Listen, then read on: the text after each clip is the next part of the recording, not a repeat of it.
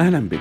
أنت الآن تستمع لبودكاست ابدأ صح طريقك من الوظيفة للثراء تقديم ياسين الحيوي لايف كوتش معتمد ومختص في مجال المال الاستثمار وريادة الأعمال.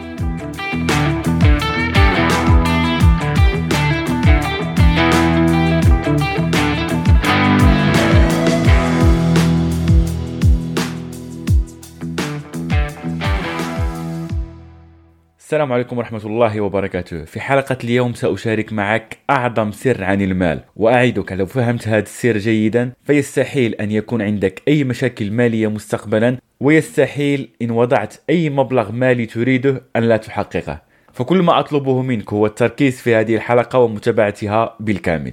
ولكي تفهم أكثر موضوع اليوم خلينا نتخيل أننا سنتكلم عن جزيرة خلينا نسميها جزيرة ابدأ صح؟ بما أن هذا هو اسم البرنامج. وتخيل على أنه هذه الجزيرة يسكن فيها عشرة أشخاص تمام؟ بما أنه يعني المستمعين من كل البلدان العربية فخلينا نتفق على أنه العملة التي سنتكلم عنها هي العملة العالمية عملة الدولار لتكون عملة موحدة. فتخيل على أنه الحكومة المسؤولة عن هذه الجزيرة تعطيهم عشرة آلاف دولار تقسم بالتساوي على كل شخص بحيث كل شخص أكيد سيحصل على ألف دولار. تمام؟ من بين القاطنين في هذه الجزيرة شخص اسمه أحمد. هذا الشخص بدأ يفكر على أنه OK عندنا هذا الدخل إحنا في جزيرة عشرة أشخاص ولكن كل الأشياء التي نحتاجها تأتي من خارج الجزيرة. فكر على أنه OK الأشخاص في هذه الجزيرة سيحتاجون يعني المأكولات اليومية التي يحتاجها كل بيت. قرر على أنه يفتح مشروع محل للخضار لكي يعني يفيد أهل هذه الجزيرة. فأكيد بما أنه قدم هذه الخدمة اللي عليها طلب فأصبح الأشخاص يأتوا عنده لكي يشتروا هذا الخضار والفواكه. فبالتالي ما الذي حصل؟ أصبح الأشخاص يأخذوا من هذا ألف دولار التي عندهم وبدأوا يعطوا هذا المال لصديقنا أحمد.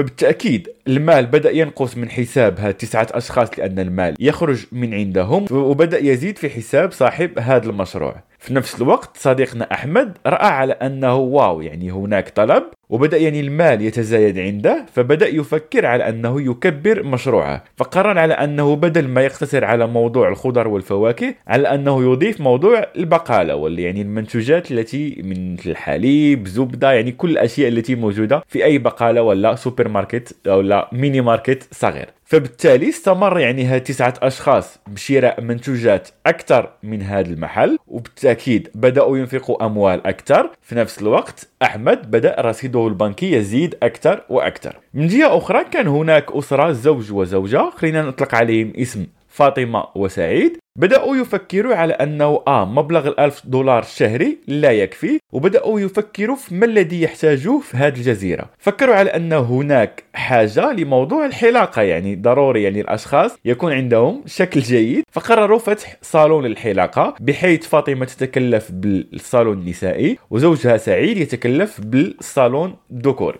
فبالتالي أشخاص في هذه القرية عجبهم هذا المشروع وهذه الفكرة على أنه تعطيهم وقت ولا خدمة جيدة فبدأوا يذهبوا لهذا الصالون. وأكيد بدأ السبعه أشخاص الآخرين ولا حتى أحمد. خلينا ناخذ فقط سبعة يعني, يعني كتبسيط لهذا الموضوع. هاد السبعه أشخاص بدأوا ينفقوا الأموال للخدمة التي يقدمها سعيد وفاطمة. وبالتالي فاطمة وسعيد بدأ رصيدهم البنكي يزيد والأشخاص الآخرين لأنهم ينفقوا الأموال فبدأ المال عندهم يقل. أو ينفقوا كل هذه الأموال شهريا. فالآن وصلنا يعني أن عندنا ثلاثة أشخاص في هذه الجزيرة حسابهم المالي يزيد وسبعة أشخاص الآخرين حسابهم المالي ينقص. فحتى لا أطيل عليك لأنه لما فكرت في القصة ممكن أن ننتج فيها يعني مسلسل رمضان يعني بقصصه الدرامية وبالعديد من الشخصيات. فخلينا نتوقف عند هذه الشخصيات ونحلل شوية هذه القصة لأني أعدك. لو فهمت ما سأشاركه معك بعد قليل ستغير حياتك المالية للأبد. فأتمنى أن تكون مستعد للمعلومات الصادمة ممكن بسيطة ولكن عميقة وقوية لمن يفهمها صح. لو حللت هذه القصة ستجد أن أول درس هو على أنه الأشخاص التي تقدم خدمة ولا منتوجات فيها إفادة للأشخاص الآخرين والذين يركزون على الحلول بدل المشاكل أكيد المال يزيد عندهم والأشخاص الآخرين يبدأ المال ينقص عندهم لأن عندهم عقلية استهلاكية. ثلاث أشخاص الذين تكلمنا عنهم عندهم عقلية استثمارية عقلية ثراء تمام؟ لكن ليس هذا كل شيء سؤال المال الذي زاد في حساب هاد الثلاث أشخاص من أين جاء؟ هل جاء هذا المبلغ من إضافة من الدولة؟ لا هو نفس المبلغ فخذ عندك هذه القاعدة واكتبها بماء الذهب عندك وتذكرها طيلة حياتك المال دائما متوفر وبكثرة للناس التي تبحث كيف تحصل عليه وللناس التي تستحق هذا المبلغ المالي. فلو عندك نقص في المال يعني على أن المشكل فيك أنت وليس المشكل في المال المال دائما متوفر. أفضل درس ممكن تتعلمه من هذه القصة هو على أنه نفس المبلغ المالي كان متوفر لكل الأشخاص. من حصل عليه؟ الأشخاص الذين فكروا كيف يحصلوا عليه. فبالتالي الوفرة متوفرة دائما. الوفرة متواجدة للجميع. الله سبحانه وتعالى خالق هذا الكون بمبدأ الوفرة. لو رجعنا يعني المنظور الكبير ولا الصورة الكبيرة في موضوع الدولة مثلا فهل تتخيل على أنك لو حددت أنك تريد أن تحصل على مبلغ مئة ألف دولار في نهاية السنة هل تعتقد على أن المسؤولين في بلدك سيستيقظون صباحا ويقول لك آه فلان الذي يشاهد هذا الفيديو ولا فلان التي تشاهد هذا الفيديو عندها هدف مئة ألف دولار فهي يعني نقوم بطباعة أوراق مالية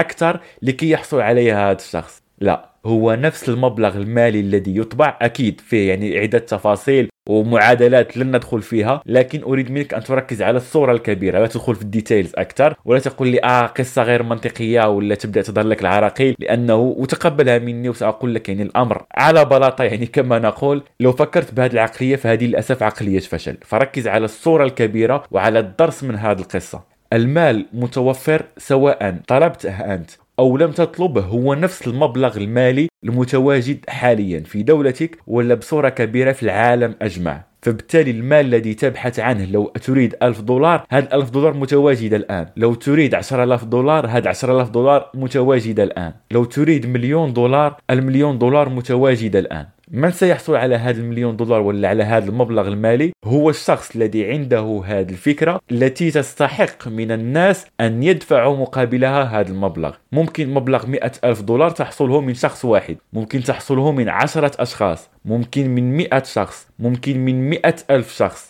فهذا يمثل الخدمة التي تقدمها والمنتوج الذي تقدمه وقيمة هذا المنتوج الذي تقدمه ولا تطرحه في السوق. لكن هذا المبلغ المالي متوفر الآن. لا نقوم يعني بطباعة الأموال من أجلك ولا من أجلي ولا من أجل فلان. فالمطلوب منك أن تتوقف بالتفكير على أنه آه ما عنديش المال. آه هناك نقص في المال. آه الدخل لا يكفي. آه والله يعني كل الأموال التي أحصل عليها أصرفها قبل نهاية الشهر. آه ذهبت للمول يوم أمس وصرفت فيه كل الأموال. آه ذهبت عند البقال يوم أمس وصرفت كل الأموال التي عندي. علي ديون. هذه كلها وتقبلها مني وللأسف هذه الحقيقة. هذه عقلية اللوزرز. هذه عقلية الأشخاص الذين يفكرون في الفشل. عقلية الفقر للأسف. عقلية الشخص الغني عنده فكرة على أنه أنا واضع هذا الهدف أمامي هذا المبلغ المالي متواجد الآن. فبالتالي ما الذي ممكن أن أقدمه لكي أستحق الحصول على هذا المال بوفرة؟ لأن الله سبحانه وتعالى خالق أصلا الكون بمبدأ الوفرة فكيف أستحق أنا كذلك هذه الوفرة المتواجدة في الكون؟ فالوفرة لا تصنع من أجلك بالخصوص الوفرة متواجدة للجميع. فسؤالي لك في هذه الحلقة. هذا المال المتواجد بكثرة في العالم. ما الذي تفعل لكي تستحق الحصول على نسبة منه؟ تخيل على أنه كعكة كبيرة. هذه الكعكة تقسم ما بين الأشخاص حول العالم. كل شخص يأخذ نصيبه على درجة استحقاقه وعلى درجة القيمة التي يقدمها لهذا العالم. لو كنت تحصل على الفتات فهذا يعني على أنك لازلت لا تستحق الحصول على قطع أكبر. وانسى عليك كما ذكرت لك آه وأنا أفعل ولم أنت لا تفعل أي شيء. ما تحصل عليه الآن هو المبلغ الذي تستحقه. لكي تحصل على مبلغ أعلى فيجب أن تجيب على السؤال الذي قلت لك وسأعيده لك قبل نهاية هذه الحلقة. ما الذي يجب أن تفعله لكي تستحق هذا المبلغ اللي أصلا متوفر في الكون؟ فأجيب عن هذا السؤال وأراك في موضوع الغد من بودكاست إبدأ صح. لا تنسى إبدأ صح تنجح صح.